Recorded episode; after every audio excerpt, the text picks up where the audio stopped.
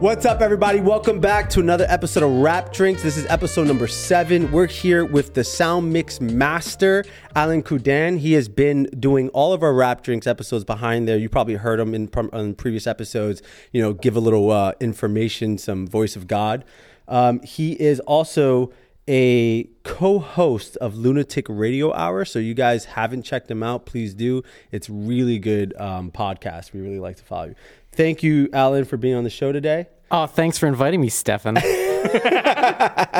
cheers to cheers to Alan and all your work you've been doing. And I, I don't know if you guys know this, but he's actually going to be mixing live for us right here. So he'll yeah, because you know budget cuts are awesome. He's also the only one that actually knows how to do we, it. Wait, we have a budget? no, Jesus, no one's getting paid. Yet. No one has told me this yet.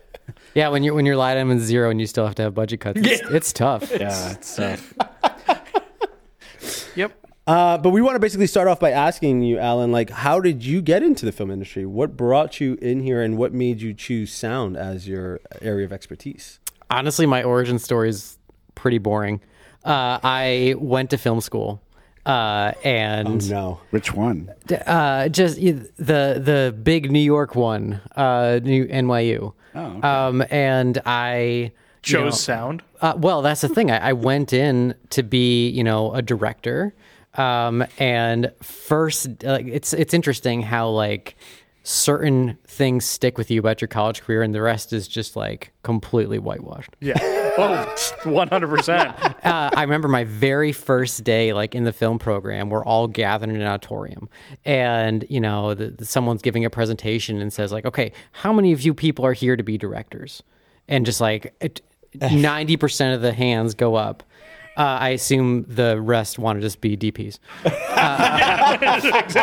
But um, he says, "Okay, well, one percent of you are going to go on to be directors." and 0.1% of those are going to be successful. Yeah. shit. At least they're real. Yeah. Did anyone like automatically just say, "All right, fuck it, I'm switching my answer"? This guy. so like right then and there, I'm like, oh man, we should really keep some some options open. Uh, and then just like the way the program works is you kind of you work on everyone else's film as a crew. You rotate through, you know, shooting people's films, lighting them, doing sound. And for me, like I had never considered sound to be a thing in the film industry.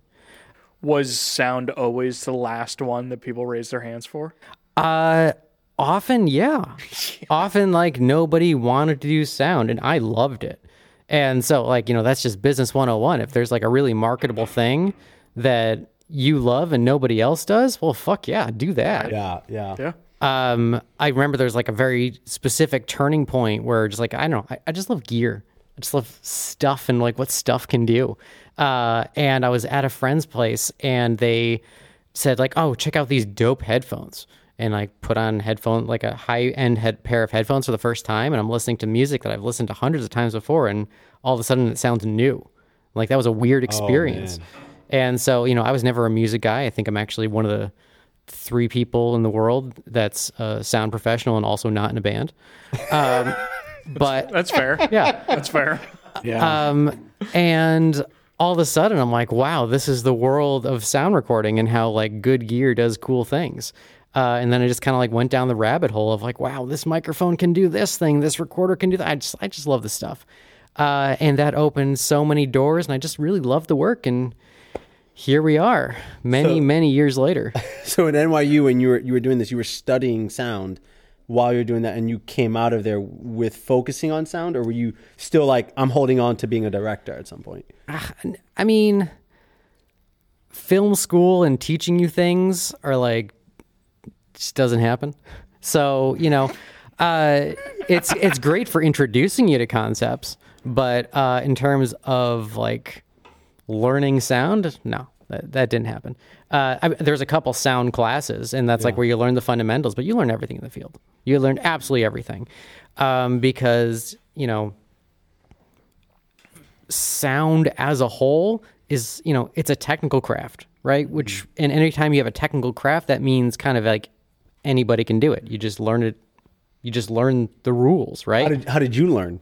Well, uh, w- w- what I'm trying to get at is that it's not so much uh, just being able to like record it and in like a box. You have to be able to like work within the network of the crew, being able to get it in a difficult environment. You know, uh, so and all that just comes from work on set. It's it's interesting because I so I'm a lighting guy now, and a lot of the things that I do now are eye lights on sticks, and my light comes before the sound guy's boom, and and so I've got a light on a boom, and the sound guy's got a mic on a boom, and he is behind me.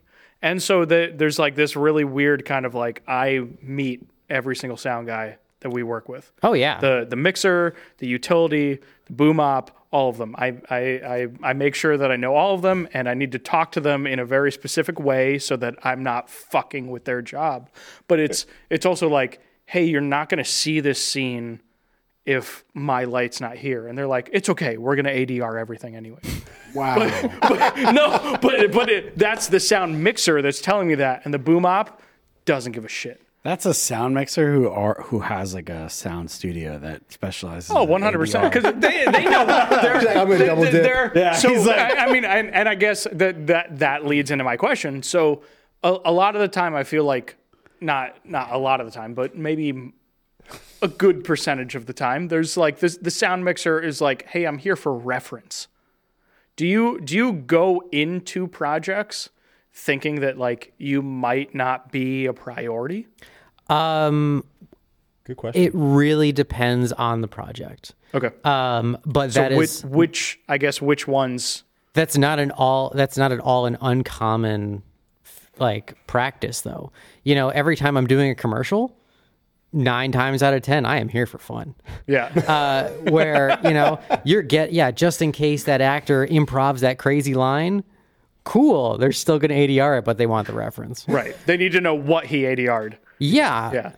but there's the other side of this of like when you're working on doc, you get one chance at this. Yes. You know, you are never bringing these people back because they are not actors. Or uh, the the other side of the spectrum of you're working with like really high end talent where they just don't have the budget to bring these people back to ADR. then they roll out the red carpet for you. It's it's you know there's always like you know the joke about and you're just like you know fuck sound they don't matter uh, but it's like it's like the parabola where uh, yeah things don't matter uh, eh, when when you're first starting out and like they just have absolutely no money for anything like yeah sound really matters mm-hmm. because there's no they don't have any post budget Right. and then it kind of like dips and like yeah f- f- fuck you guys This is a reverse. It's a reverse bell curve. but then you get back up and you're with A-list talent where they have them for one hour yeah. as they're however many hundreds of thousands of dollars they're paying them. Like that's your one chance to get them. Make sure it's good. Okay. Yeah.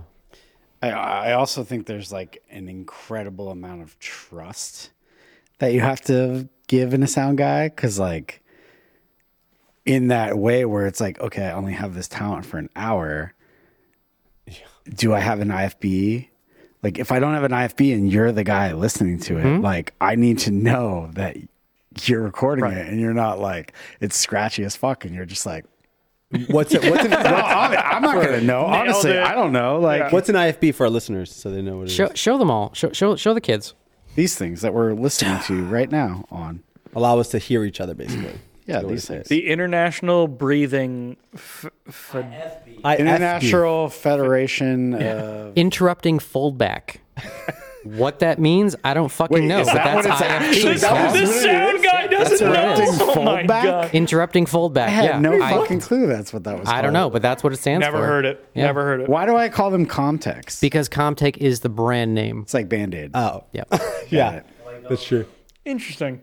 That's And a, does that's Comtek- actually. I love that explanation. That was is, awesome. Is Comtek like specifically just for isn't interrupting Foldback. foldback? is that all a Comtek is? Yes, it's a personal listening device. Um, but Comtek specifically has been really adopted by the film industry for such hilarious reasons. Um, first off, they are like bulletproof. Uh, and so, you, you know, normally you're giving out, you know, 20 of them to your giant group of agency and clients and everything. And clients are children. They drop them all the fucking time. Absolutely. You know, they're not only going to like abuse them, they're going to leave them places, they're going to take them home, all the all the stuff, right? Uh, what are utilities for? it- yeah, there you go. um, but also, like, they're just at oh, they work on a frequency that just doesn't sound amazing. So what that means is like you don't have all of the yeah like it, it just kind of sounds kind of hissy you know when people are speaking you have that like underneath the voice Yeah, yeah. uh, and what that means is that when your micromanaging director or producer comes over and you're like, I'm hearing a little bit of interference on this. It's like, it's just the context, sir. Don't worry. the recording is great. But and they have to trust you. Yeah. That's what I'm saying. They have to trust you for that. Yep. It's trust. Wow. So so tell us about um, your transition once you graduated from NYU uh, into sound. Like how did you how did you make the leap and get the first job and, and get that trust from someone to be like, hey, you know, I'm Alan. Hey, uh, trust me on this job as your sound guy. He's still working on that. Yeah. It's, it's, hi, guys. My number is right here if you want to call. Um, He's done a great job with wrap drinks, guys. we believe in him. Yeah, I, I actually wrapped up school uh, as quick as I could. I got out. I like just you know took extra courses, got out in three years, just as fast as I possibly could, because you know I was already getting big boy jobs, and to turn down like commercial rates to go to you know uh, sociology 101 101. it's like that that's not fun Right. um, so yeah I, I wrapped it up as quick as i could but the reason i was able to get work off the bat was you just kind of advertise yourself as like yeah i am this specialist and it's a skill that kind of everybody needs so you know people were either already out of school already making their first movie you'd made a good impression you've uh, just kind of like you know worked for free on their student film uh, and i also just made a kind of like a personal uh, i don't know if it's like rule or business model of just like if you can do it you do it Yeah. so I was just working on s- every single weekend was full with someone's short film or sh- personal project or just something. Um, and sooner than later, I was just like booked solid, and I was still in school, and I'm like, oh, I gotta get out of I school. got out of this. so so for for so- future sound mixers coming into the industry, what do you recommend as like a starter kit for them? Like, what did you have that worked really well that you would say this is good to have in your kit today? You, Well- you rented from school. Don't lie. Actually, um, I, I had a very unique situation um, where my I, I interned a couple times during during college as as you do, um, and the first internship was just like a complete waste of time. Uh, I interned for Ridley Scott's company, and it's like, wow, what a name! This is gonna make. And they literally put me in a closet scanning production books no. Wow. like they hung their coats over me. Uh, so where I You would were like very warm. I would pop out at like six thirty and like, can I go home? And they're like, Jesus can you go home? Like, what? what Where have you who been? are you? and like at that point, I was like, I should probably find something else. Yeah. Uh, at that after that, I started interning at Gotham Sound. Um, Nice. and that was like opened so many doors. So Gotham Sound being um, one of the biggest uh, sound rental houses in New York, uh, if not the only big sound rental hor- sound rental house remaining, and like they're absolutely awesome there. So what they would do is like, yeah, obviously as an intern you have to do some busy work, uh, including you know I don't know, just like normal intern bullshit, but if there was no work to be done, they wouldn't give you just busy work. They would give you challenges. So like they would just like put out all the big boy toys and fuck with them and be like, this is not working, fix it. And so like I just got really good at just like troubleshooting gear, um, but like big boy toys, right? Yeah. Um, and then I remember just like one day. Oh, uh, th- and they also had this uh, great. Um, they just taught me this like great mentality of you know sound guys need to provide their own gear. Like that's just something that is Sure. expected, right? Uh, so there's a there's a kit charge for that. oh, absolutely. Absolutely, yeah. But you know, They don't say that. They don't tell you They, that. they don't tell you that, but Well, uh, what they're what they're trying to say is that like if a client who doesn't know you calls you up and says like, "Hey, I need this thing," and you're saying like, "This is my rate," but also I own nothing. They're like, "Okay, well, let me go with the guy that has all the shit." right. Um, you know, unlike a lot of other professions where Camera. yeah, exactly. Your rent. Um, yeah, they're they're not expecting like your gaffer to provide his entire you know multi-ton grip truck. They are now. Well, th- that's unfortunate, and I'm very sorry. Well, a gaffer doesn't have a grip truck. Um, well, see, I'm see, I'm I'm just a little sound guy. What would I know? Everything fits into a backpack. You can just go on the subway. Yeah, unless you're me and I roll in with my. You have multi- LED sound equipment. He probably does. We'll get to that. ease. We're gonna ease into it. There's a lot going on. But yeah, but so, so keep, keep going back to it. But um, Gotham just said like whatever you know, they're gonna say you need this, and just say you have it, and we will rent it to you at a crazy discount. So for a while, I was just I would get calls, and they would say like, "Hey, these are our needs," and I would say, "Of course I own that," and then I would go to my boss and be like, "What the fuck is that?" Yeah. uh, and I would get it at a great rental rental uh, discount, um, do the job, and that was that. Then I lined up my first feature, bought a kit, and you know, momentum. Yeah. Well, so so I know you had the unique unique um, opportunity to do something like that. But what would you recommend if someone starting off they wanted to get like a simple kit? What would it be? Uh, it's right now like everything in the industry is changing so quickly, gear wise. Um, like I say that because like things are coming out with like all these new features, things are coming down in price, but like you know the the last project I did, I'm you know, I'm on a full season of a TV show, and I'm using the very first mixer that I purchased in you know 2010, right? Uh, and that is work that's getting rented for five months. Like great. Let's, so you know that's kind of like the beauty about sound stuff is that you know you're never gonna have a producer being like we want the latest and greatest. They just want it to work. Yeah. Right. And They if just want to hear it. yeah, if the, you can prove to them that it works, done. So just get something that is like solid, reliable, that you can grow into. Yeah, but you also have like a really calm demeanor. So when someone talks to you, I've I've seen it myself when we work together. But like a producer's like, ah, I need this, I need this, and then and you just go, yeah, and then everyone just feels a lot calmer because you know what you're talking about, and you just you're That's like, yeah. trust. yeah. That's a lot of trust. In I that. mean, wait, you're not providing 4K sound for this? I don't understand. Oh no, I am. Oh, okay, cool. we have Yeah. the latest gear, You have right? 4K. Yeah, this is 4K. it's actually 6K.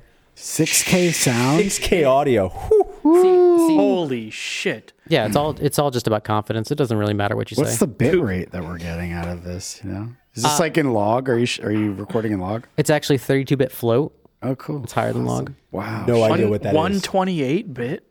Um, question. Yeah. I have two questions. This is like a double parter. Are you union? I am not union. Okay. And do it, it do you find that people actually ask you that when they're looking to hire you? Yeah, I mean this is this is like this has always been the big decision that I've had to make multiple times throughout my career about like do I stay non-union, do I go union and multiple times throughout my career I've kind of wavered but I've always stayed on the non-union side. Why is that? Uh, there's a few different reasons. Um, first and foremost is I just love the like all hands on deck camaraderie that I get from the non-union world. Um, so I hate staying in my lane, uh, and being able to have that mentality and still have a successful career is, I think, quite the skill set. Nice. Uh, so uh, you know, I love being able to help, you know, uh, camera load into their thing. You know, I if a uh, grip needs help setting a flag, I love being able to jump in and help them just like hold the other side of the floppy, like while he's setting in the C stand. Um, and I've worked on a lot of union sets. Uh, I say that like still always being non-union, um, but it's just like kind of like a different. It's a bit of a different mentality, um, at least in my experience. How does that, how does that work for you guys? If you're if you're on a union set but you're non-union, do you get a waiver or does it matter? They don't care. They don't care. He he, he doesn't deal with that at all. That's correct. Yeah. Uh, so, I most of my commercial work is I I mean, all of my work is non-union because I'm on officially non-union productions. But most of my commercial work, I'm besides myself and the PAs, every other person is union. Uh, Wow. And they're just you know changing their names on the call sheet. That's it. That's business as usual. Mixing it around. Whatever. Um, and- yeah. It, it, no pro- no no problems work there. is work. Yeah.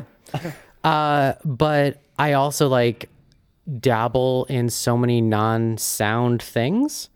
Um, you know, I, I shoot as well. I like to gaff. Uh, that to go full union sound is just going to be a, a, a hu- I don't know. I don't know if that's necessarily the path for me.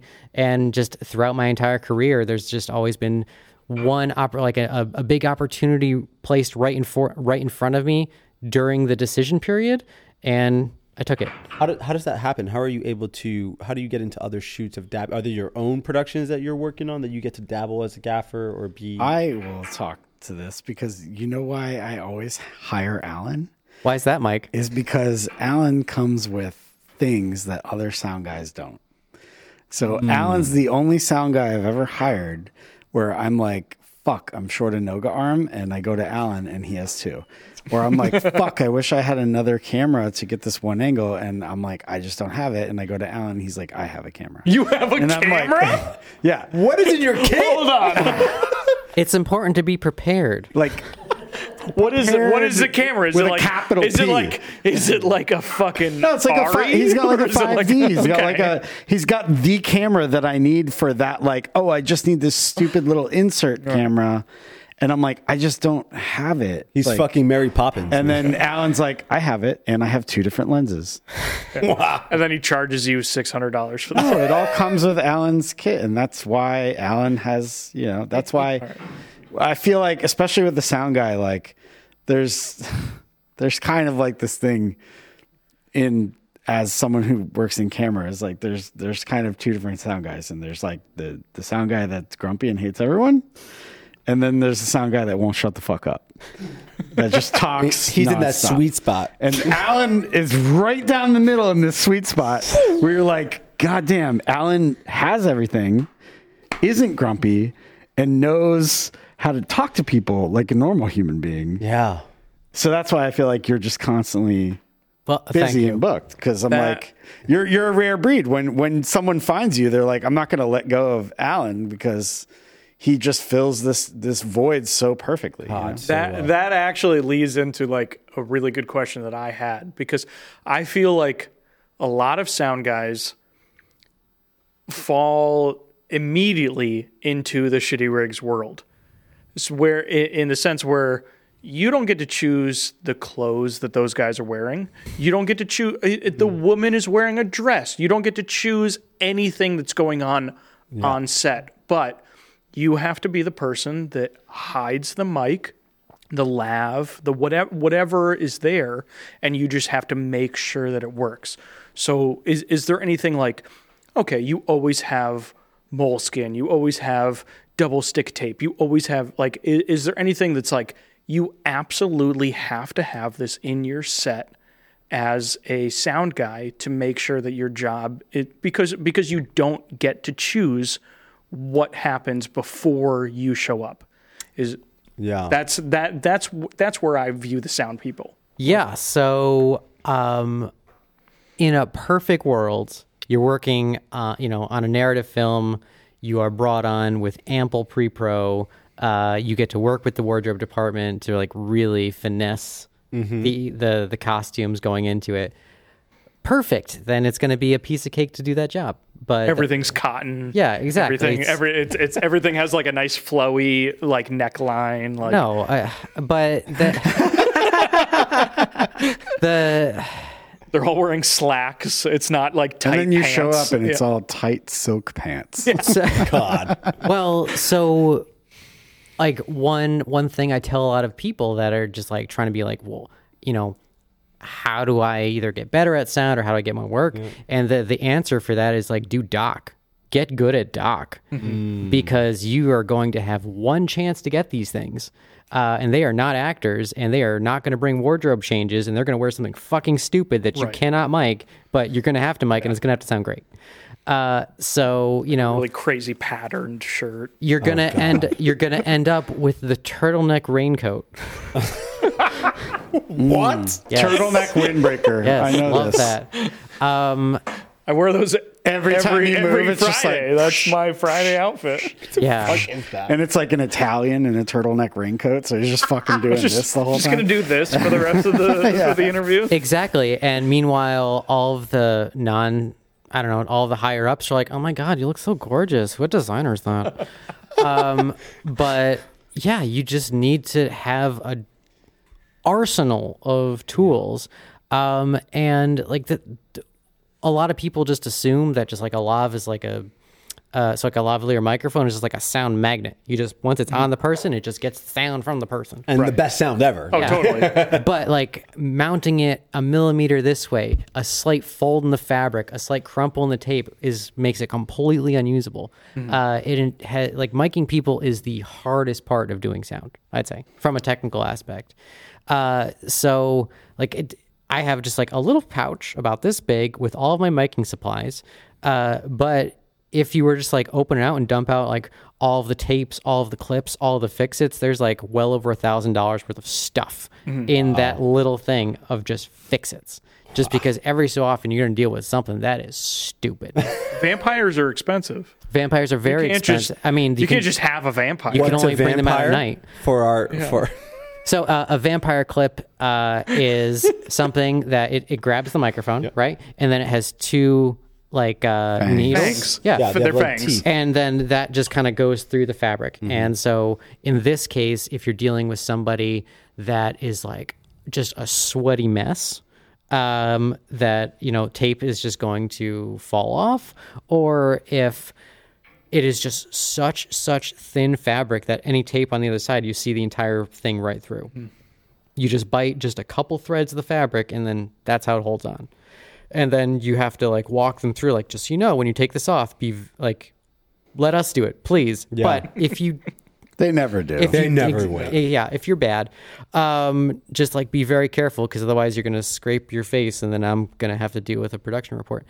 Uh, so, you know, there's a, there's just a lot that goes into it. So you talk about um, working on these sets and, and getting good at doc, right? If for sound, if you're, have you have any experience where you've worked on or had some shitty rigs experience working on some docs that you thought were like impossible to get done and you made it work?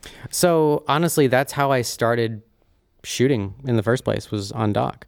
Uh, I do a lot of verite doc, and in a verite doc, you're just a complete fly on the wall micro crews uh, because you're just kind of like popping into someone's very intimate life, and th- talk about you know like building trust with somebody uh, it's usually a very sensitive subject is why they're doing a verite doc in the first place.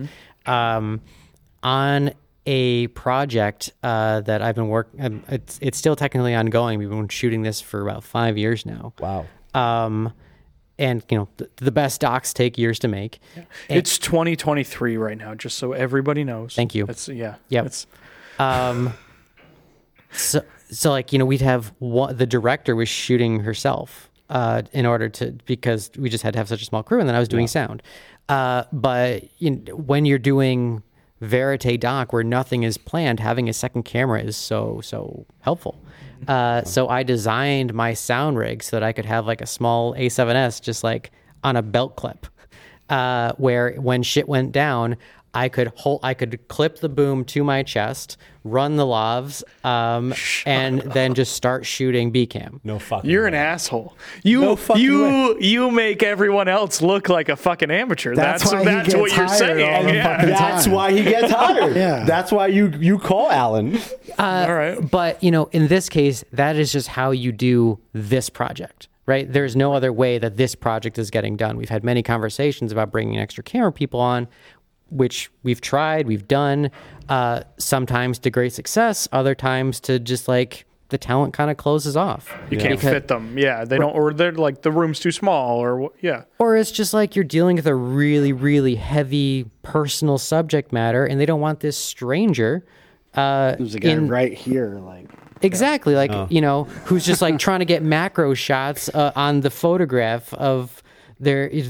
You know, again, I'm trying. I'm trying to be So- vague about this, but Okay. Well, no. So th- th- I mean that that's a good point. So like you're at at the lowest level, the sound department is doing the booming, the mixing, and the shooting, which is absurd.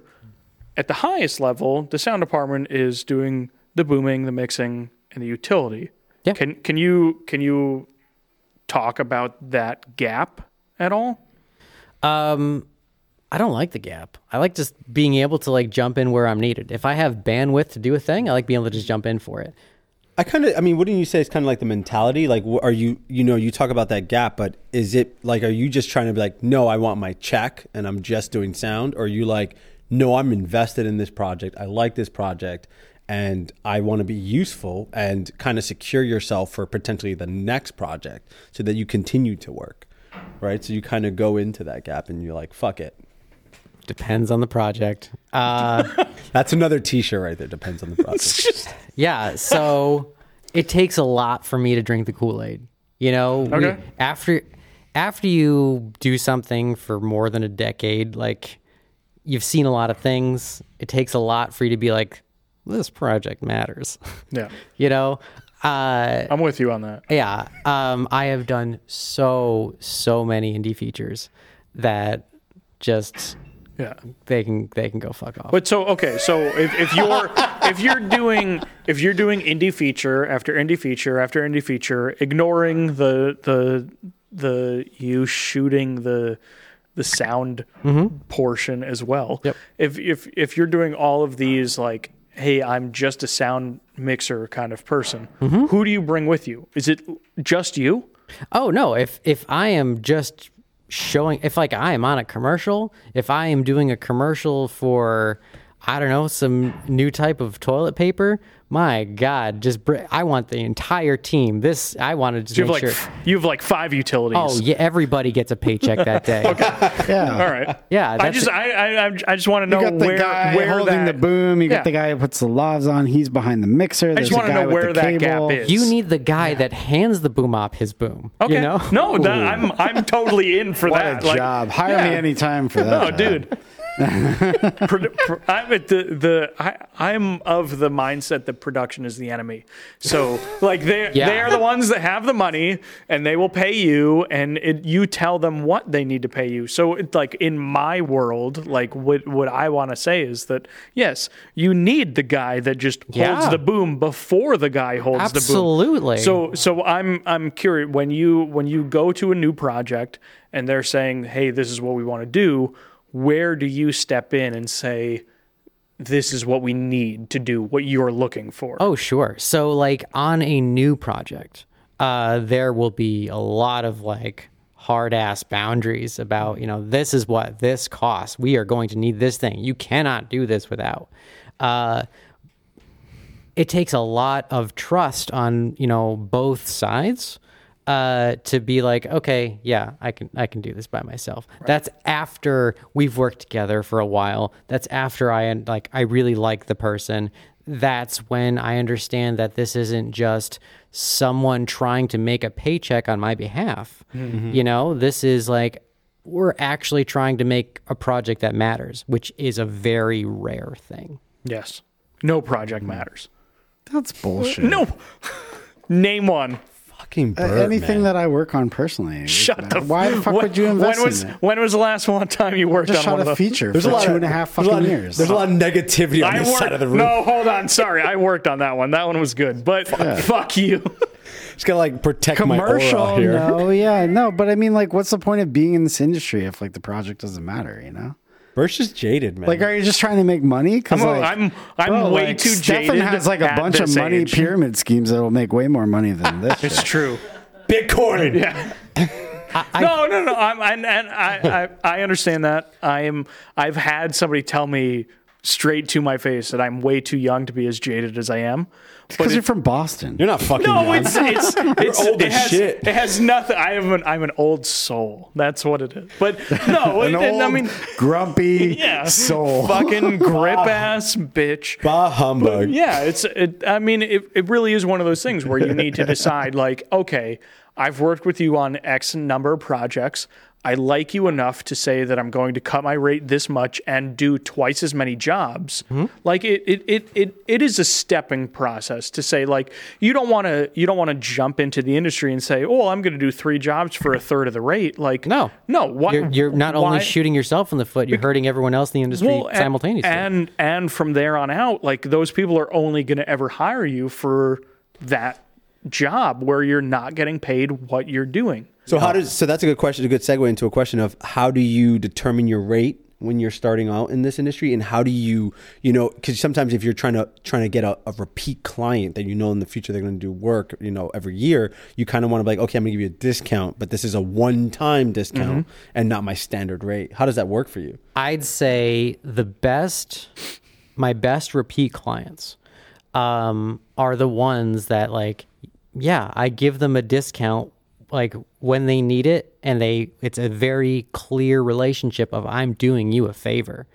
um, and then they come back to me with a huge budget on the next project, and they pay me more than my rate because they're paying me back for previous stuff. Now, is that something they do out of the goodness of their heart? Yeah. Because producers sometimes It's a, it, exactly some yeah, Yeah. It's, that's Yeah, all, you know are it's all about figuring out who you want to work with and that's the beauty about being a freelancer Yeah. you know you can choose who you want to work with so the, it's the people that continually take advantage of you that like yeah you say oh sorry can't I'm busy uh, You got to realize there's also like a huge divide between like freelance producers and union producers because like Yeah. if you're a union producer, the amount of fucking bullshit that you're dealing with with between IATSE, SAG, DGA, like not Bert.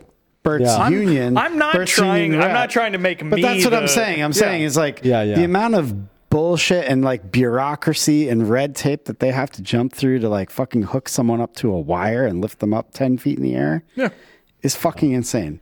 Whereas like in the freelance world, if we don't like the producer, we don't pick up their phone call again. yeah um so just a side note uh right before the pandemic I took all the steps to join the union um and I went as far as going to my very first union meeting and this was like So sorry. This was specific. Well, here's the thing. It's you know specifically you know for all the people Yeah. entering uh, 52s sound, So sorry. and they said you know some of you uh, you know there's some very there's a uh, there's some varying skill levels here. You know some of you guys uh, are veterans. Other you guys you know you know are, are a little bit greener. Uh, so we're just going to go over some things so everyone's on the same page. And, uh, and they say, okay, so who can tell me what this is? And they hold up a fucking boom pole. Oh my Well, God. and the well, and I'm not, and I'm not defending the union because I mean, I get good work out of them, but at the same time, when you join the union, you join as a utility, Yep. Or a mixer, or a boom. Like there are different levels. You're joining as a specific position. and can you only do that position? depends on the union. Depends on the local number. And and and it really is one of those things. So it's like if, if you're I don't know how New York works specifically, but in Boston or LA or something, you're joining as a hmm. specific position. And that will dictate what you do from there. So So I I am very pro union just across the board. I just really disagree with how 52 is run. I, hey, So Same here. Pro union, anti union management. yeah, because that's the thing to join as a mix. Like a- as soon as like I was in the process of joining as a mixer, they're like, they say like, oh, what do you want to do? And I said I want to mix, and then just they're like, oh, ha! Okay. You're gonna run Yeah. cable for No, the no, next no. six and, years. and I, I'm totally. I mean, like I, I'll throw this out there. I worked in 52 for. I mean, Mike knows. I slept on his couch for fucking five years. I worked in 52. God bless you, Mike. Fuck. I worked in in 52 from 2014 when I got in a union to 2019 when I got on a crew back in Boston. Like I worked. And It wasn't every day, all the time, always. and you I- worked on awesome projects. yeah, and it's like, fucking great. I worked on cool. some really fun stuff, but it was five years of almost like driving to New York on Monday morning and driving home on Friday night. And it was one of the, it's it's it's it it takes something out of you. Everywhere you go, there's a very different It's a different uh, local. Yeah. it's a different like- yeah it's a different mi- i mean it's a different mindset what you have to do to get into that local and what you have to do to keep working in that local Absolutely. so 100%. so there's like a very different like where you are depends how you want to act and move forward in your craft and and and that's why it's like a very like well i want to do this hmm. figure that out very early in your career Yeah. I mean, but how do you figure that early in your career? I mean, you're figure you're you're getting into the Alan industry just and finding explained it out. you go to go to fucking mean- college and do everything Yeah. uh, College Figure, is a waste figure of out time. what's Find your fun. niche. Find like the specific. Listen, I went to college, and I feel like college, man, is like such a waste of fucking time. Did college? college, is, did college tell you to, to invest in Bitcoin? No, and if fucking did, I'd be well off right now. No, but I, for me, college, like, because I, I was fortunate enough to get a scholarship into college, so I didn't have to necessarily pay for college. But I look at a lot of my friends and the fucking like the loans they have. They're not. They're there's nowhere, no way they're paying off their fucking loans anytime soon. You know, I think college has only has one purpose: is to get your foot in the door. Unless you're going for like a technical degree, you know, or like to be a lawyer or doctor. College in this industry, I don't feel like is necessarily important to do this thing. It's a hundred So- percent. I think honestly, where Alan went to college is like the best. Yeah, I mean, NYU is, different. is like Well, one that- of the best places to go to college for a- film because you network. Absolutely. is, a, network that is an awesome segue. Yes. Do you feel like going to NYU helped you meet the people you needed to meet to succeed in our industry? As begrudgingly as I don't want to say it, 100%. I know. Okay. I know you're right. Yeah. Well, and that because me, that's- me, well, no, me and Mike went to the same school, and I said this on our first episode. I don't think I would be in film if I didn't meet Mike. Yeah. and and that's specifically one of those connection things. So, But there was no one for me to meet. right. but, but that's the thing. You hang on. Yeah, hold on. You worked ten times harder than I did. Yeah. That, and that's what it was. So it's like, is does the the the yes, film school is absolutely a waste of time, unless You go to certain film schools and you know the, the value. Like you, as you explained it when everyone raised their hand as to be a director, it's like you immediately saw that, saw the problem, Yeah. and as opposed to trying to like force your way through it. We're like, I could actually use this to my advantage and like kind of like Yeah. And then everyone on went to make their first bullshit indie feature, right? uh, Who they call? And yeah, I, I did most of them. Uh, um, and yeah, you know, honestly, and I look back at those some of those movies, and it's like some of those are like some of the like most special memories of my life, right? Um, just like due to like you know I don't know, the the you don't camaraderie. ha- and you don't have to lie.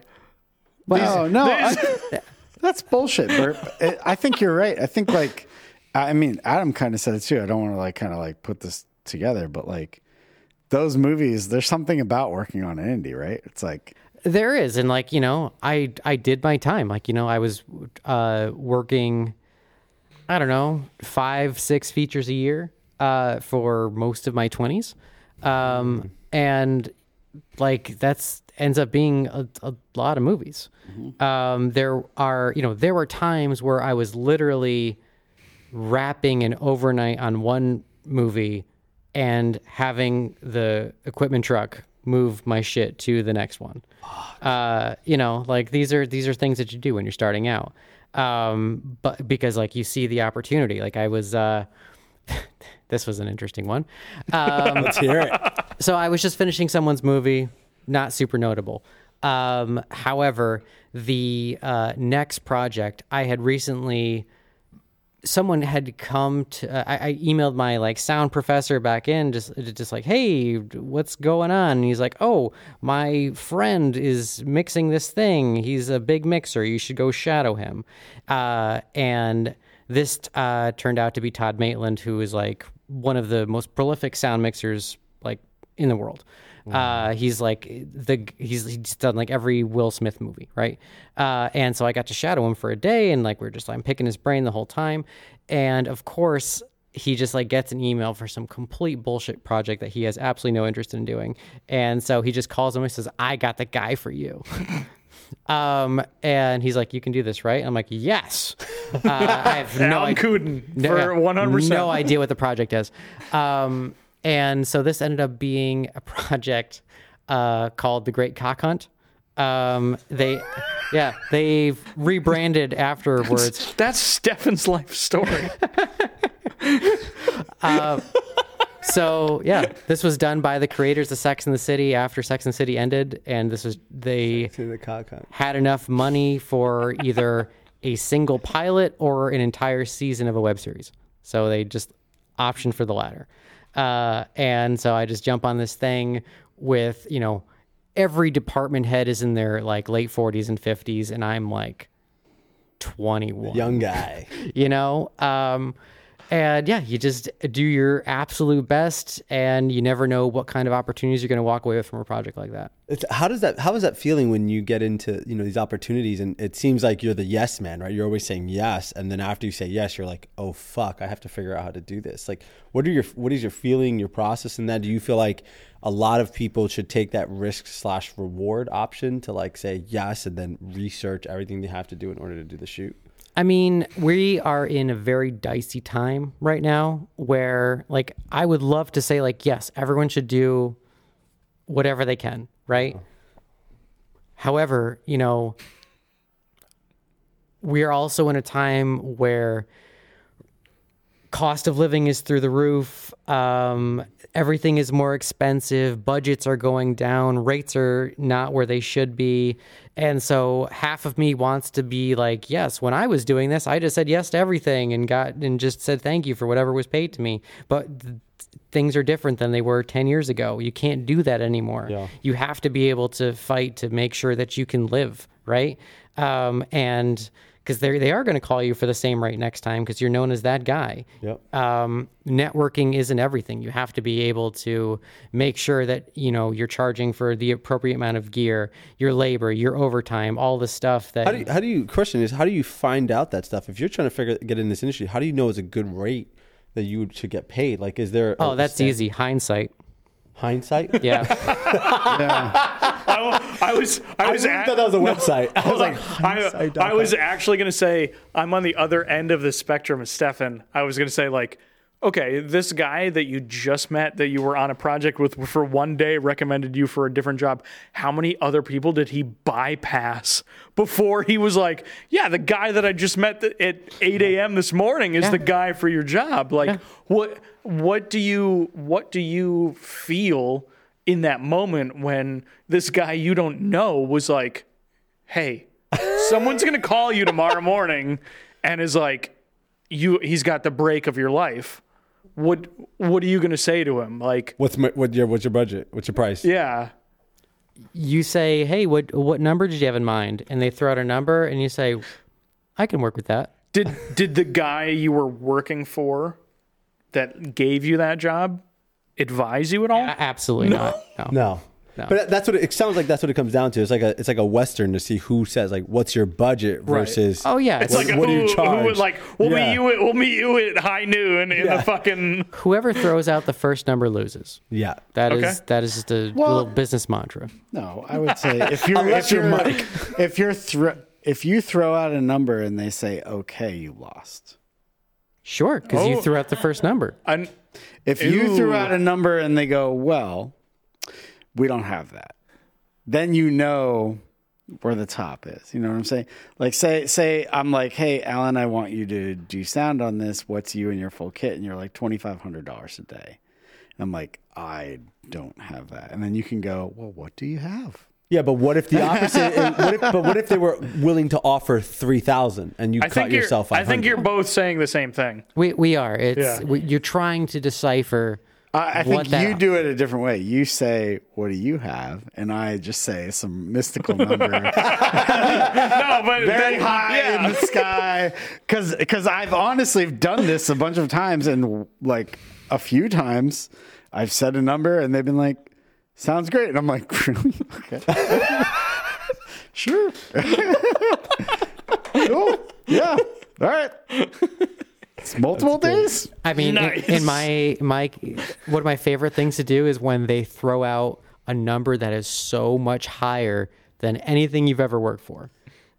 You're like, well, um, normally I would work for even higher mystical number, but you know, this is the first time working together. I'm more than happy to cut you a deal, and then somehow everybody thinks they won. Yes. That's but this is the this is the the main difference between working union and non-union is like Yeah. that exact Oh, conversation. Yeah, you right? get you get to You know you what you're get gonna to get throw paid. that number out. Yeah. I just show up and go, yeah, I think I'm getting paid this. Yeah. and but you're going to get paid that consistently Yes. and we're going to get paid it like one or One two time, times a yeah. day. Yep. but Yeah. And I we'll mean- relish it for a while. We're going to talk about it. Um, to segue a little bit, just to get off Bert's fucking dismal plan. All right, Bert. I wanna- Help Bert. You know what, what I want to talk about is, is there, there's, you know, I feel like every time I'm left to do sound, I always create some fucking shitty rig to make it work because I don't know what I'm supposed to do. Um, you know, like I'll do the the gaff tape foot, football and like some random other shit. And Yeah, don't do that. And it never works. It never works. What's And the gaff football? You make two little gaff tape footballs. And No, you just do not give a tutorial. don't do this it. is bad advice. It's Just- so fucking bad. But like, um, I guess what are what are some like rigs that you've had to encounter, minus like this being a shitty rig, you know? Like Oh yeah, I mean, so I think wait, this hold is. on. In Alan's defense, we do this on purpose. yeah, we do this. This is set up as shitty rigs. This isn't.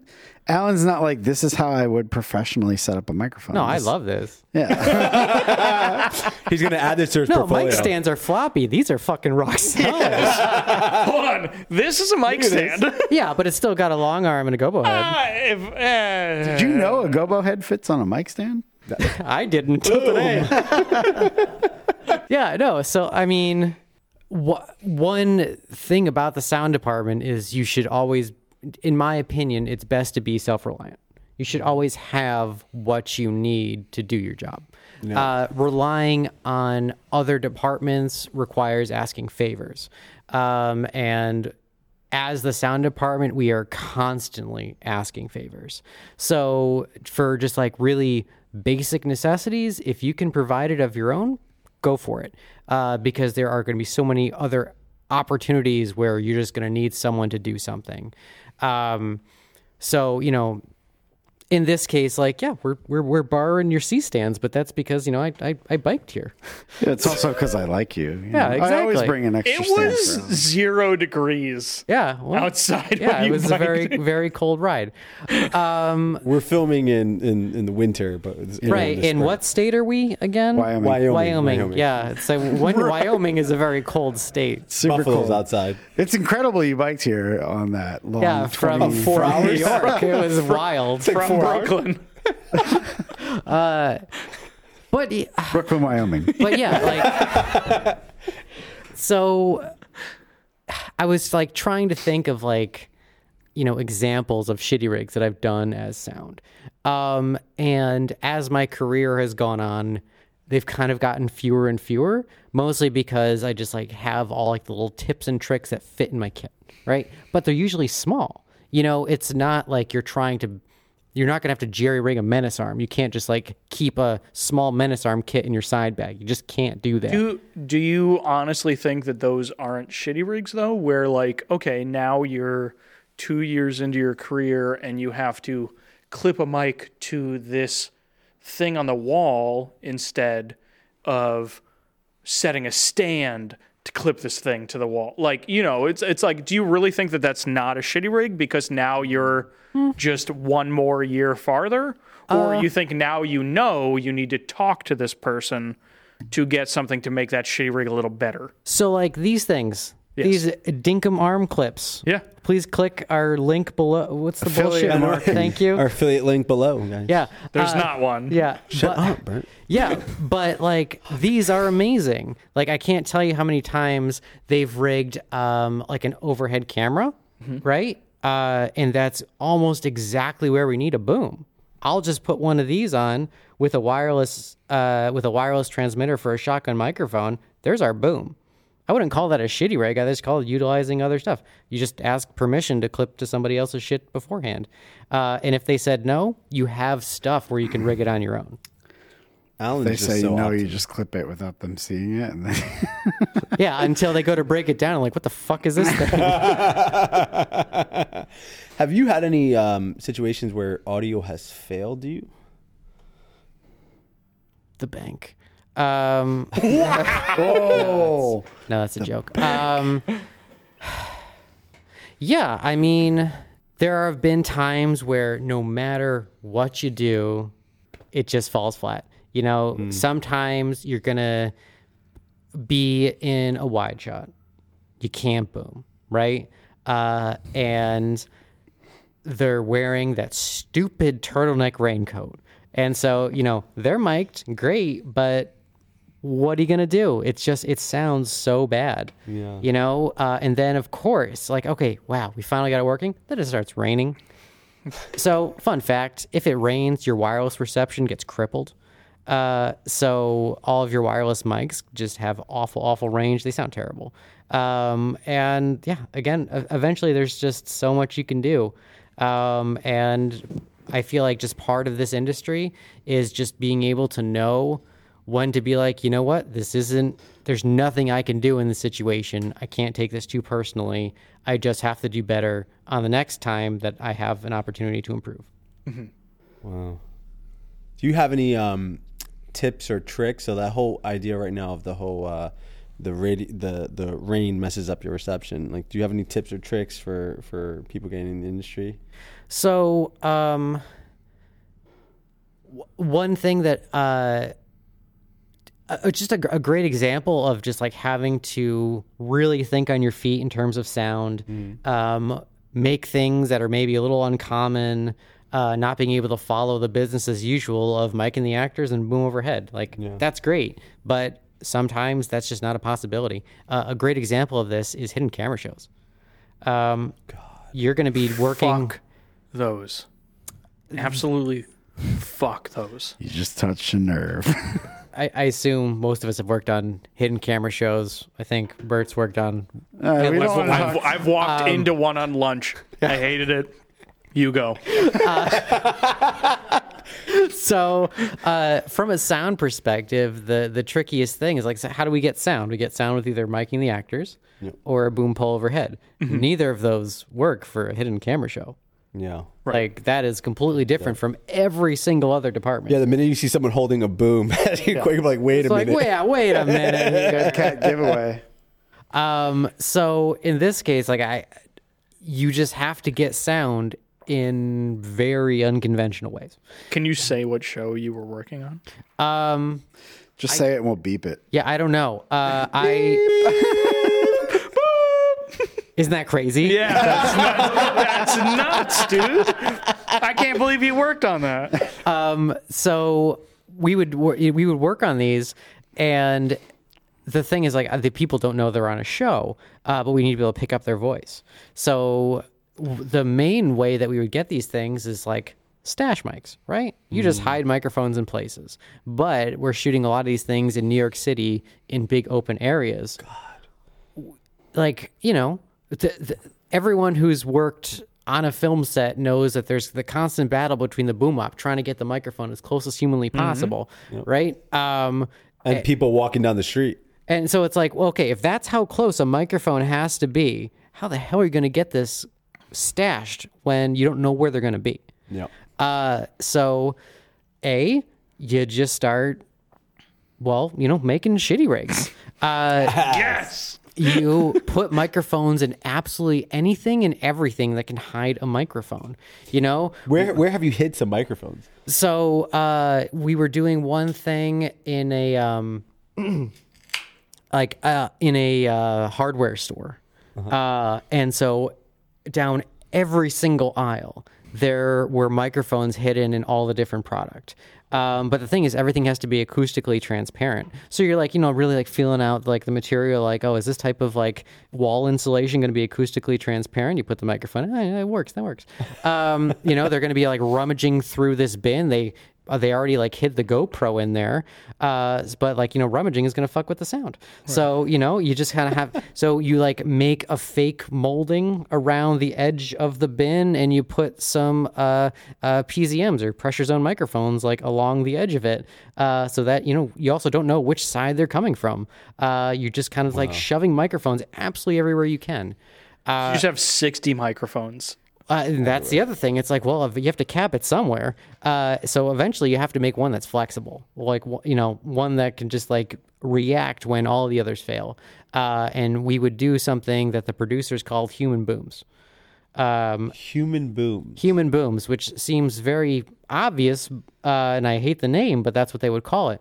Basically, we would just put a whole bunch of lavs on a rando, right? And they would just go stand around the action.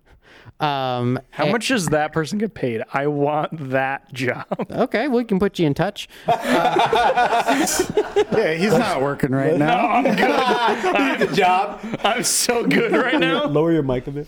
Sure. Yeah, yeah. no, no, no. I'm not the, the actual lower. Yeah, yeah. Out of your face. I don't want to go over the pop filter. Get the Um, but uh, yeah, it, it, it's so funny because you watch the final pieces, and like you know, eventually the people that were our human booms uh, would try like you know they would just go stand next to the person and of course they're all on earwigs. Yeah. so earwigs being the the hidden earpieces that sink so far into the ear that you can't see them externally uh, but there's like you know some push to talk mics that the, the like the directors and the showrunners can talk to them being like go do this go say this. Um, and we would get them going up to just like total randos on the street and saying things like hey what do you think's going on here? And then just like taking a step back so they could be out of the tight shot. Uh, uh, and yeah they would and then the people would be like it's so crazy. I just saw this person do this crazy thing and here's my reaction.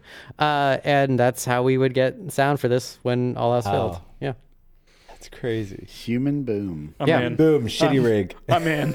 uh, we had another one where uh, people were engaging with a raft um, that was being floated out into the river. Um, and What do you mean engaging?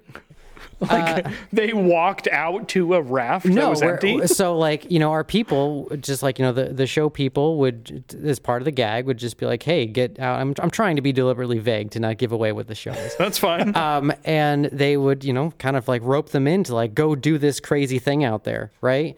Um, Survivor. yeah, but we, we needed sound. Al, Alan worked on Survivor. No. Only season seven, How many are there? 34? but so many. Uh, it's like now this. we would still need sound from these people.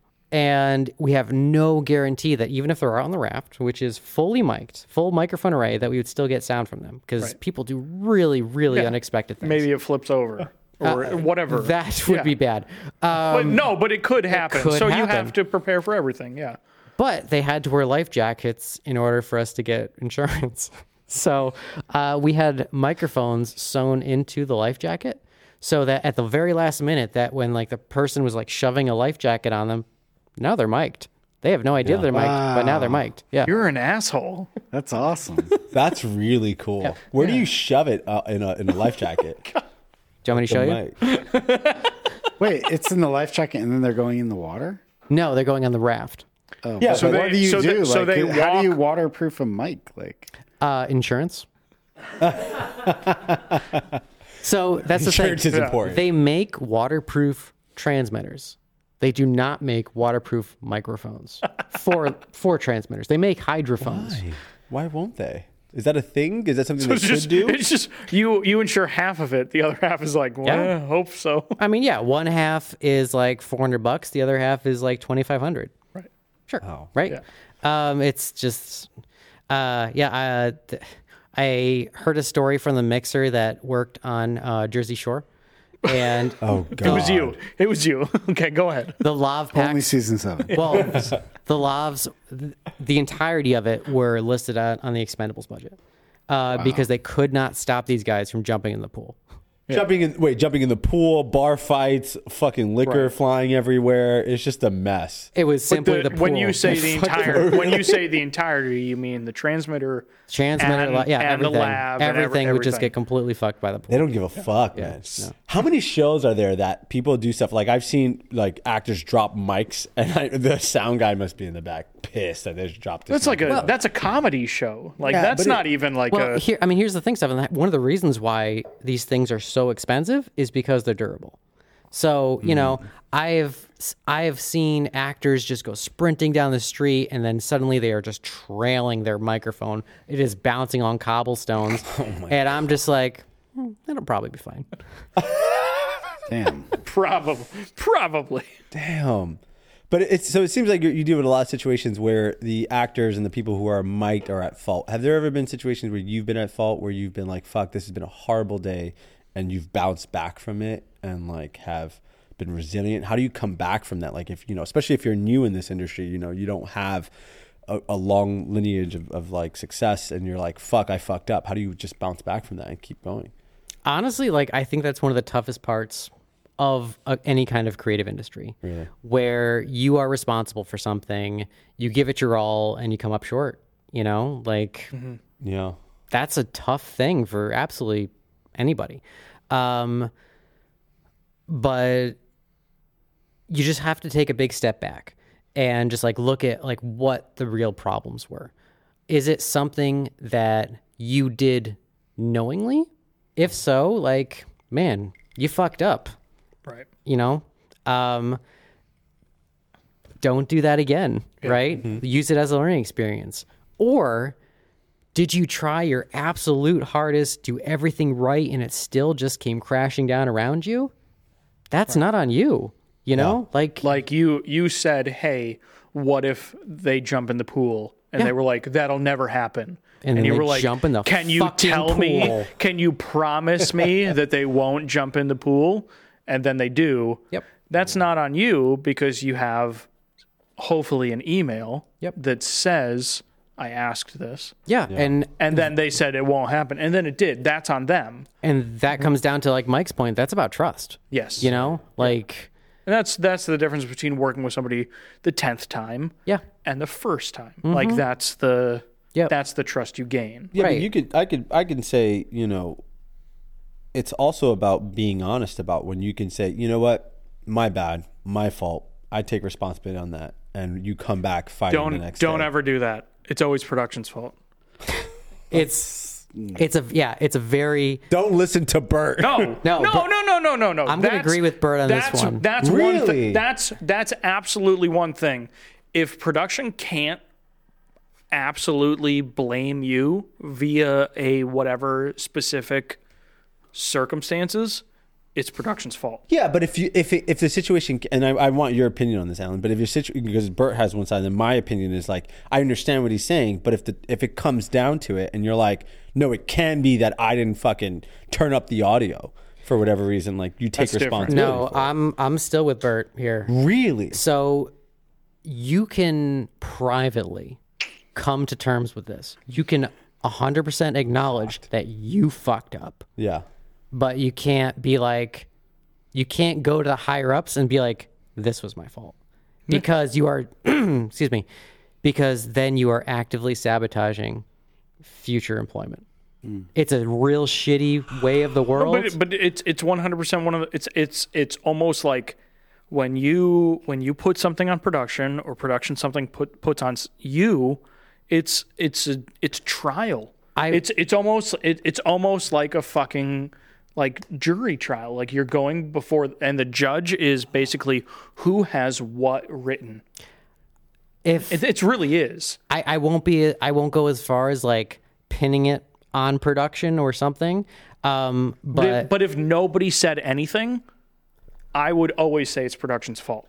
Yeah, but I'm because saying because they're the ones that made that situation. If nobody said anything, it's absolutely yeah, not but the I'm crew's saying, fault. I'm sure, but I'm saying more like in a situation where it's kind of like you for some reason didn't didn't like put the audio on. Like Well, he, I mean, he, Well, if okay. he didn't hit record, that's a different story. yeah, but I'm wondering Or like how is it? So It's fault. It's production's fault. So it's still production fault. you you rushed you rushed the take, so I didn't get to hit. No one said record. roll audio. so I mean, here's a, here's a story from I think this was my one of the maybe my second job Jersey Shore ever. season seven. Right. Yeah. Um, and I rented all of this gear that I didn't really know how to use. You know, I'm less than 20 at this point. Yeah. Uh, and, you know, I learned the very valuable lesson of don't try to learn gear on the day of using it. Um, but uh, I gave them the mix track, but the ISO tracks weren't armed. So they didn't record, right? Um, and I get the call a month later being like, where the fuck are all the ISO tracks? And I was just so apologetic, being like, oh my God, I must have really fucked up. I did all these, you know, and that just, you, you have to take a step back and look at like what you could take away from the situation. Like, this is a mistake I will never, ever make again. Mm-hmm. Which means if they were to hire me again, they can guarantee that this is a mistake that would never get repeated. But because I was like, man, guys, I really fucked up, they'll never hire me. They again. won't hire you. Have they? Because this is a long time ago, right? Have they ever So not called not you back? yeah. I, But it- of, no, of course not, because I, uh, yeah. in their mind, I'm the ones that ruined right. everything. You but, know, had, but had you had I been, like, guys, I'm sorry, I'm, I'm not sure what happened. right? You know, Then I'm not may- pinning anyone. I just, I'm, Maybe they would hire you again, and it wouldn't happen. yeah, exactly. The- Well, it's guaranteed at that point not to happen. Well, you would hope. Yeah, Right.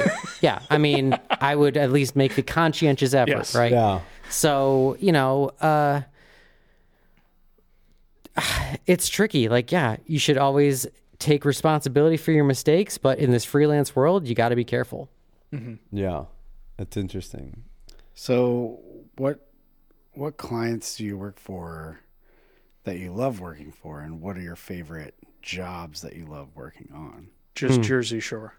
Well, we already know Jersey Shore season seven is like probably top five. So Honestly, the situation is one of the most pleasant human beings on the planet. well, he's just so easy to mic. It's just greasy everywhere. He loves fucking- he loves Oh. the situation. He's You, on. He's al- in you the always hair with move to his shirt. It's always you no clip to his shirt. hair, Yeah. no shirt. He's so, just- fun fact every single Fuck up. every fi- every single NFL or NBA player I've ever mic'd has a shaved chest.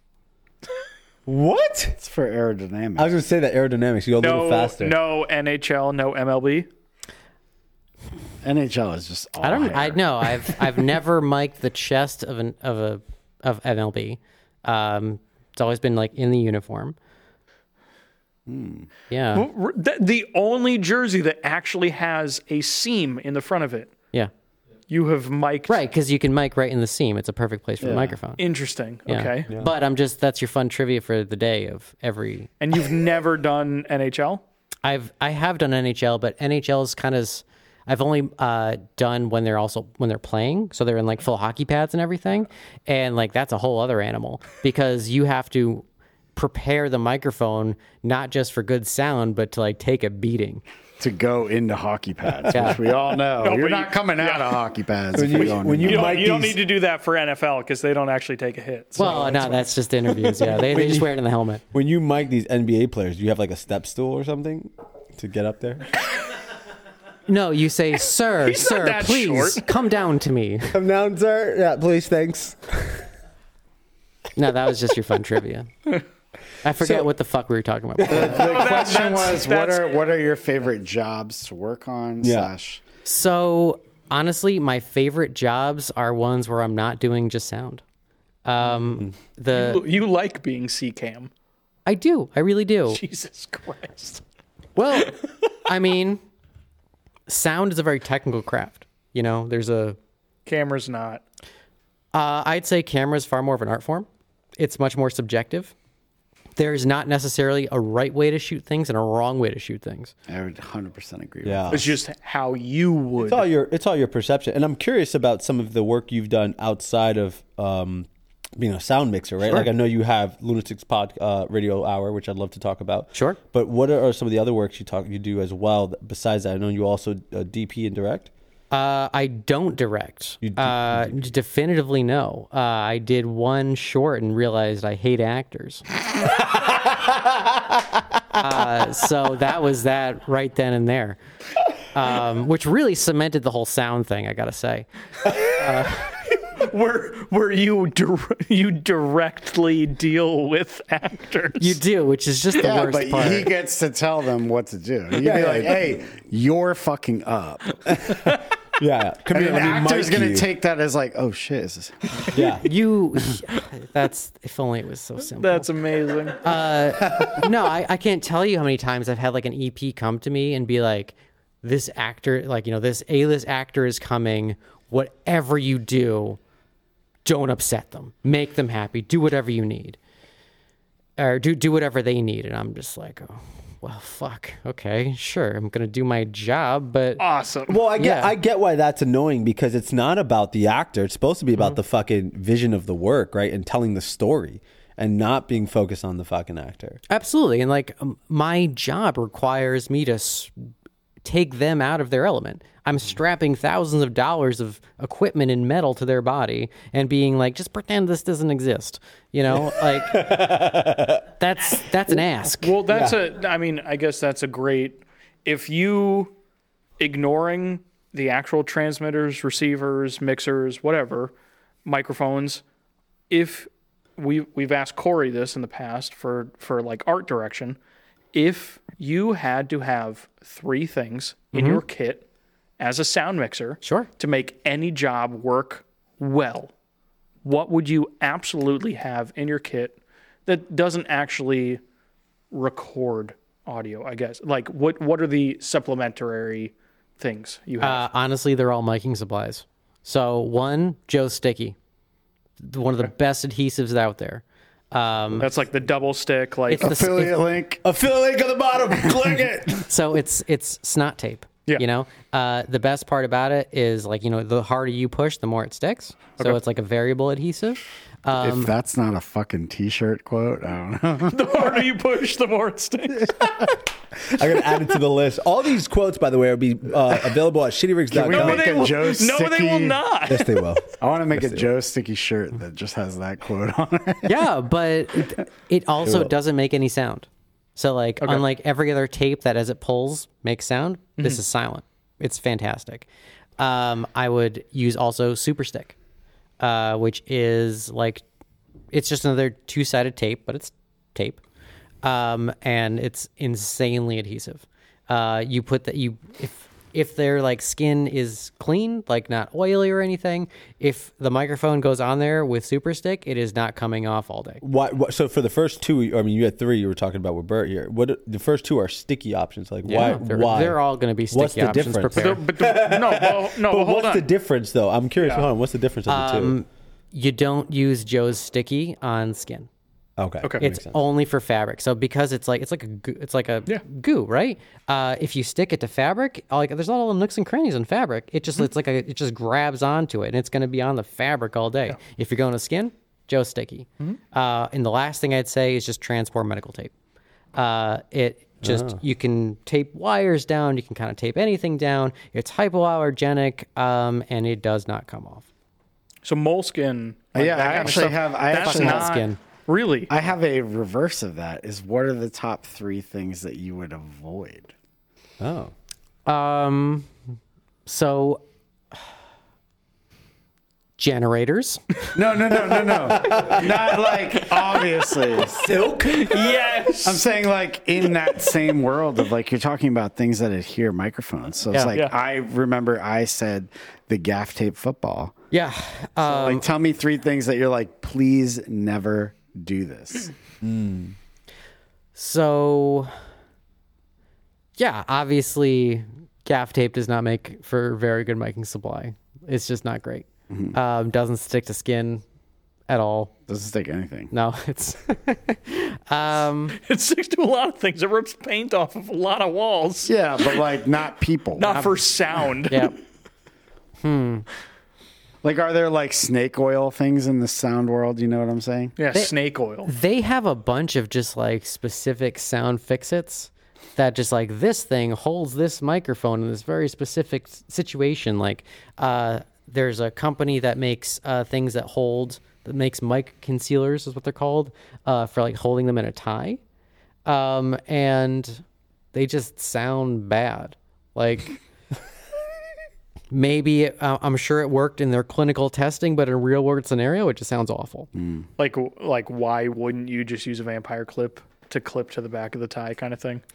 Um, it's like you know, in my case, I use um uh, uh hushlavs, which are uh, drilled out um little cones of um makeup sponges, and it just goes right in and out of the tie. Whoa. Yeah, and so like that bit of sponge adds like a little bit of buffer. Yeah, yeah. it- which is amazing. There's nothing brushing against the tie. Uh, I don't. I- I used to have like a whole bunch of like, oh, this is the perfect way to do things, and then someone will be like, well. Have you tried this? And I'm like, what the fuck have I been doing all my life?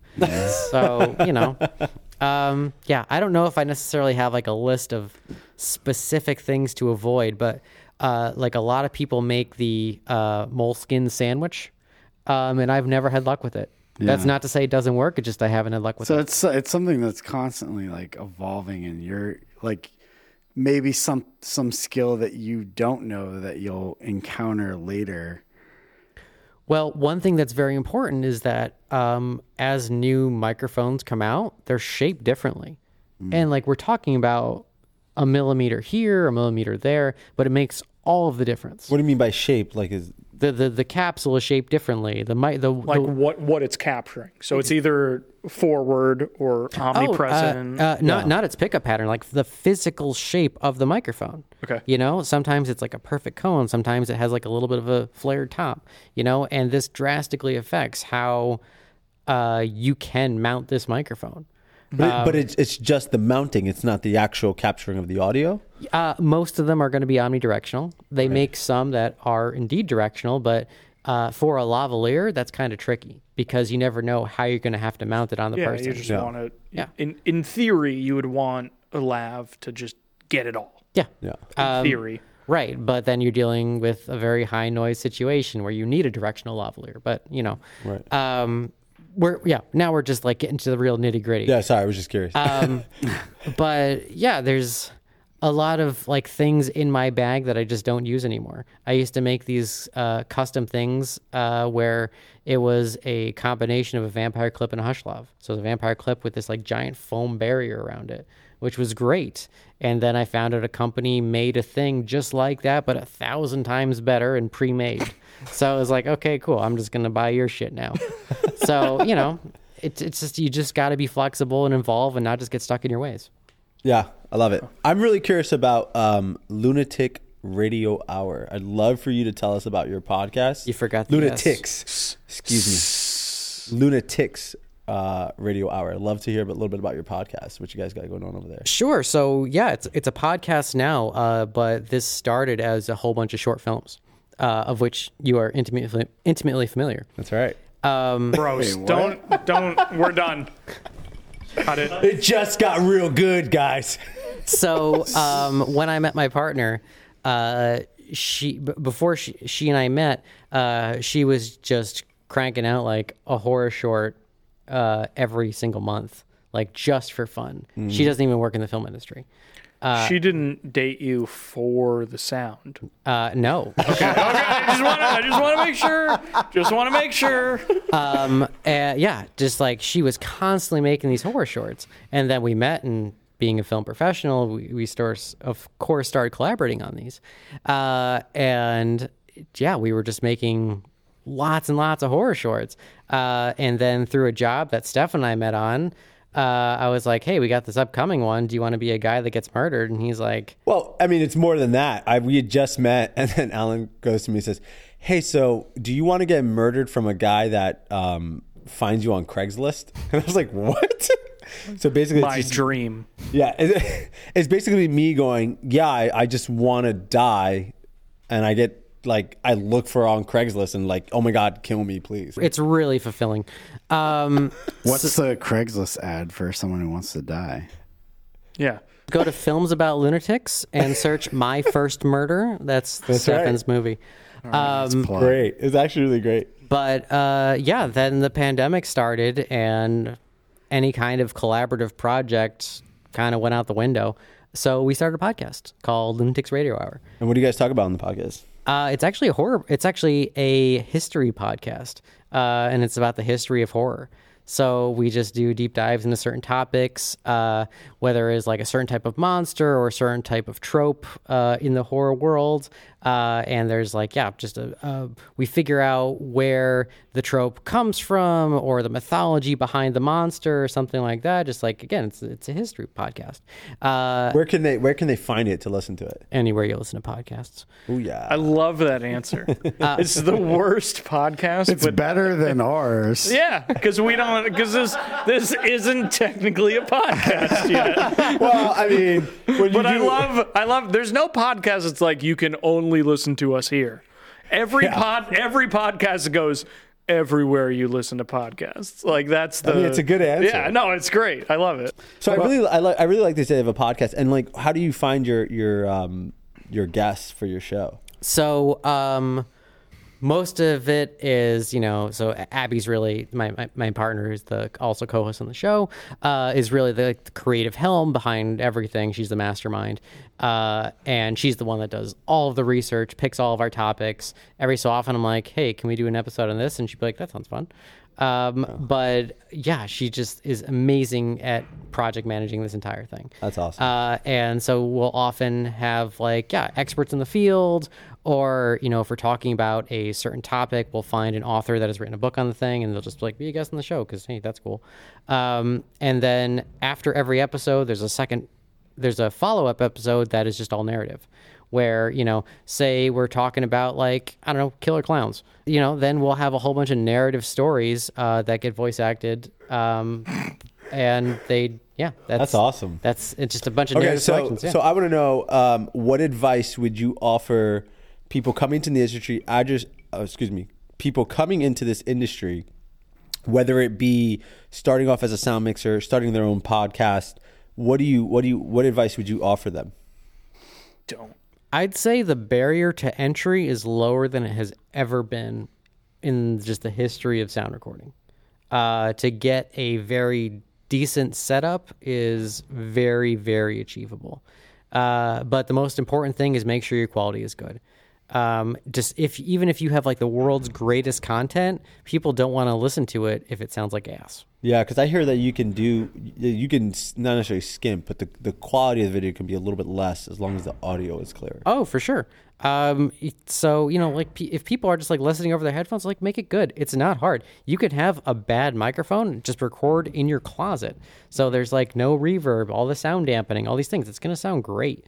Uh, so you know, again, the barrier to entry is very, very low. Just make sure your r- sound recording is good, so that people enjoy listening. That's why we bring wanna- Alan onto these things. Well, We we could not do this by if, ourselves. if, if you go back to shitty rigs, jump on our Instagram.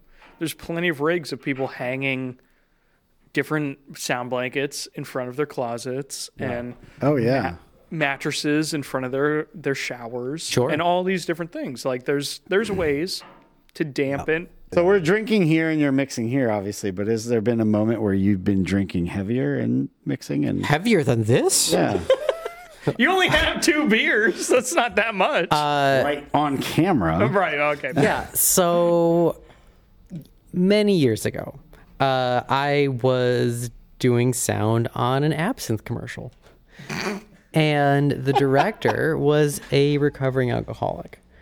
And he, you know, they were just making these absolutely gorgeous cocktails, and this guy was like fresh on the wagon, you know. So like these amazing cocktails would be made, and then he'd just be kind of like pawning them off on the crew, uh, just you know, just trying to get them not get chucked down the drain. yeah. And I made the mistake of saying, "Yeah, never tried it." so uh, yeah, down one, down two. Can't say how many I downed. How, how many times had you not tried that cocktail? Uh, just no after the fr- because they were, they were all different. They were just making different cocktails again and again. Um, eventually, you know, I just wake up at home the next day, what? No way. and Oh, and you know, I have most of my gear with me. Uh, but my yeah, so I then yeah, I have to like return to the set the next day. Um, because fortunately it was a in-house production company. They were just like, you know, they shot on their stage, thank God. And they're just like, yeah, you left all this stuff here, man. You were a riot. so I just gathered all my things and just walked, walk ashamed home. Did you like listen to the audio? Did any? Did you hear anything that you might have said or anyone else that like? Oh, yeah, sound sound- guy is crazy. No, sound was great. Like, So did my- you? You I- actually I when you when you never- listen to the audio, you were actually rolling at the correct moment. Oh yeah. Whoa! Yeah, this was a broadcast piece. Yeah. Worked out great. You never stop doing your job. No, never. And you But- are course ready to not. join the union. The union's gonna call you. they want you. All right. Well, now that you've enlightened us with that, I please tell us about your LARPing story where you had to dress up in a LARPing. I wouldn't say I tried to dress up. You were eager. Were you to forced to up. dress You up? just You you, just happened to. I was just very successful. Uh, no, uh, so it this was a sound mixer LARP. this was a documentary on LARPing, um, a, a feature length, and Does everyone know what LARPing is? Do you have a cape right now? live action role playing not on me um, but uh, all these people you know we're- we're somewhere in the woods in new jersey on, at this larping camp. Um, and like all these people are paying good money to have this experience. You know they want the full fantasy experience uh, and they don't want to be taken out of it by modern clothing modern technology all this stuff. Like this was like laid down as law. This is Stefan's weekend. Yeah. That's where i know you from sir. Yeah. Uh, so uh, for the entire documentary, uh, so the first time we went to the shoot, we got introduced as travelers from the future. You know, that's how we had cameras and everything. But um, they were kind of dissatisfied that we still weren't dressed up, right? We still need to have something to like make us Yeah. something, right? Uh, so for the rest of it, the, so the director just like went and bunch of bought a bunch of just like costumes and shit for us uh, that we would have to wear, um, and I mean, I don't know. I I take pride in my work. So I uh, took, you know, I had this like Viking costume, and like I added horns to the the headphones. I wrapped the the I, I put like fur over all of the the the sound rig and everything. You know, you, you put on the big boots and everything, and I turned the boom pole with full zeppelin into giant warhammer. Shut the no, You know? did not. Yeah. Um, and so, you know, this was great. I, I I fit in just with everybody else. You Um, still have this. Yeah, it must have a That's, photo of this. uh, you guys. Uh, You you're, you're, you're getting caught up in the minutia. No, we need this photo. Yeah, there's got to be a photo. I actually agree with Bert on this one.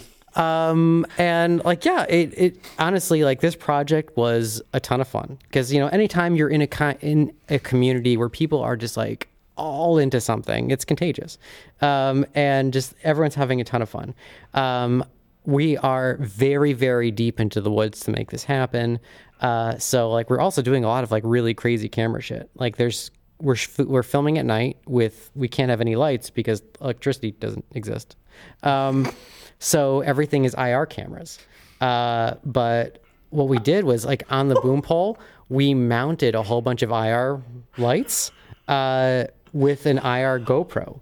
So, you know, like I was also the crowd shot guy. You know, when we just had like a whole battle happening, I would just extend the boom pole 12 feet into the air and get our crowd shot. And I would also illuminate the field with the IR blasters. So, uh, yeah, it, I'd say it overall it worked out pretty well. Wow. So no one out there realized what was happening. Uh, But you were still able to capture everything. to my detriment, um, I got hit with so many foam weapons uh, because I looked like I was just part of it. Fireball, fireball, Yeah, and then- fireball. You died so many times. In And then I would turn around and they'd be like, "Oh, sorry." All right. So I, I heard a rumor about you uh, being on a set with um, some large over like um, sound mixer guys that are like the size of refrigerators. Can you tell us a little bit about that?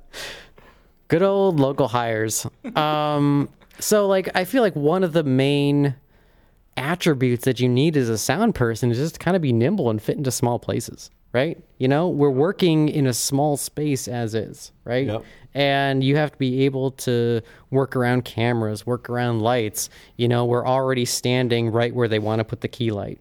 You know, it's like Always. yeah, we're, we're just help, we're Always. helping you Yeah. out. Honestly, we're doing your job for you. We should You like see where that boom guy is? That's, That's where, where the light goes. Yeah, Yeah. That's where the light goes. Always. Yeah. Uh, and then it has happened on multiple times where I am somewhere out in another part of the country and the local hire boom op that they get me is just an enormous human being. and they're real nice, real nice people. Um, but, But, it makes the job tricky. And this one guy, uh, the majority of this movie took place in a mobile home. and this guy was literally, I was just eyeballing it. He was larger than the refrigerator.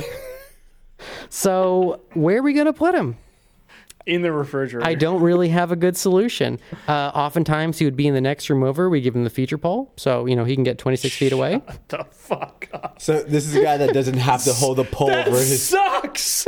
that not- sucks No, so much. He's so big, he doesn't have to have the pole over his head. He just holds it normal, right? I mean, he's, he's strong. No one wants to hold it like that. oh my god. Yeah, it's it was tough. It was a really tough situation uh, because again, everyone like such nice people. Their hearts are in the right place, but if you don't have the right physiology to just like get where you need to be to do the job, then we have to work around that. So in that in the I guess in that same vein, has there ever been a shot that like moves through a doorway or something like that where like the boom pole needs to get handed off or you have two mixer like two boom ops or anything like that like you know like Um, on a separate movie that also had a large boom operator, uh, we had a one shot. Uh, it was it was it was a one take sequence where it is our main act. It, it's like our main actor um, going like full John Wick through a brothel. Okay. And like, yeah, he's like kicking down doors, running down stairwells. We go through five stories of this building.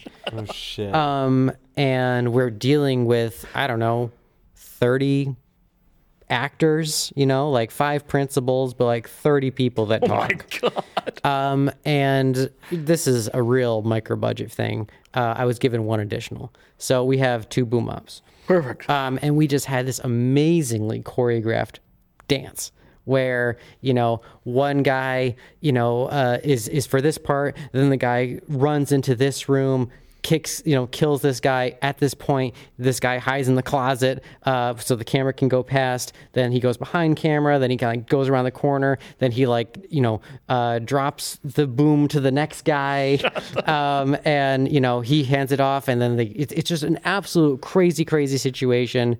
Five stories like three minutes long. It worked out great um, it's like every so often just like that, that stuff's fun you know uh, like that's the type of stuff where uh, you only get in narrative situations where you have lots and lots of rehearsals with lots of moving parts and stunts and shit. Stunts are great for sound because it just slows everything down.